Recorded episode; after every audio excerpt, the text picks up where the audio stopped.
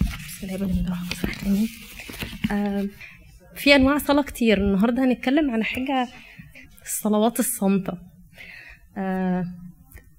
ما انا فكرت في الموضوع ده عشان انا دايما عندي مشكله ان انا اتكلم قدام الناس، بالذات وانا اصلي قدام الناس، لان انا ما بعرفش اعبر عن مشاعري. ومش عارفه ناس كتير كده ولا انا بس احيانا كتير ببقى الواحد جواه افكار كتير او مشاعر كتير، احيانا مخنوق قوي، مش قادر يعبر، حتى ما بينه وما بين نفسه مش قادر يعبر، بيبقى عامل كده يعني يا رب بس انا مش عارفه اقول ايه، في جواه مشاعر كتير مش عارفه اطلعها، مش يعني. واحيانا كتير انا شخصيا بحس كده انه طب انت سمعت ايه، ما انا ما قلتش حاجه.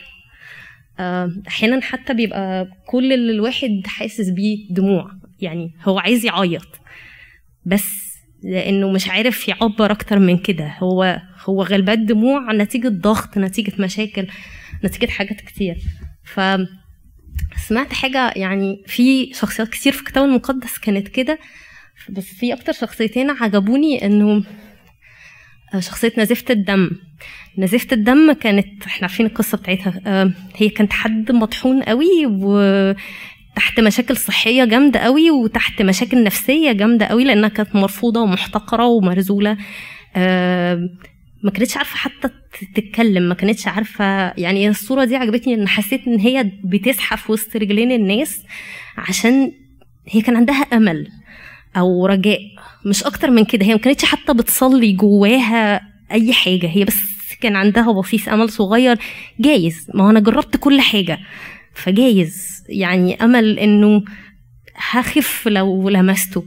اللي عمله السيد المسيح معاها ان هو مش بس خففها، هو كمان اداها احساس قال لها يا ابنه، يا ابنه دي كانه بيطبطب عليها، هو حسسها انها غاليه، هي مش محتقره، هي مش مرزوله، هي مش حاجه وحشه يعني.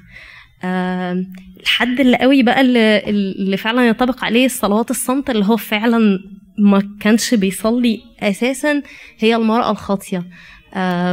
المراه الخاطيه هي ما كانتش بتقول اي حاجه، ما تذكرش حتى عنها الكتاب انها كانت بتصلي في قلبها، هي ما كانش حتى ليها رجاء، ما كانش ليها طلبه محدده، هي كانت مغلوبه بحزنها ومشاعرها ودموعها، وما عرفتش تعبر عن اي حاجه غير انها تعيط على رجليه، وهي عارفه ان كل الناس بصلها بصه انه هي حد واحتقر جدا، هي معنونه في كل حته بتروحها هي ايه، والناس كانت بتبصلها. ده بالعكس كانوا بيدينوا السيد المسيح بسببها، ان هو ازاي تسيبه يلمسها، يسيبها تلمسه.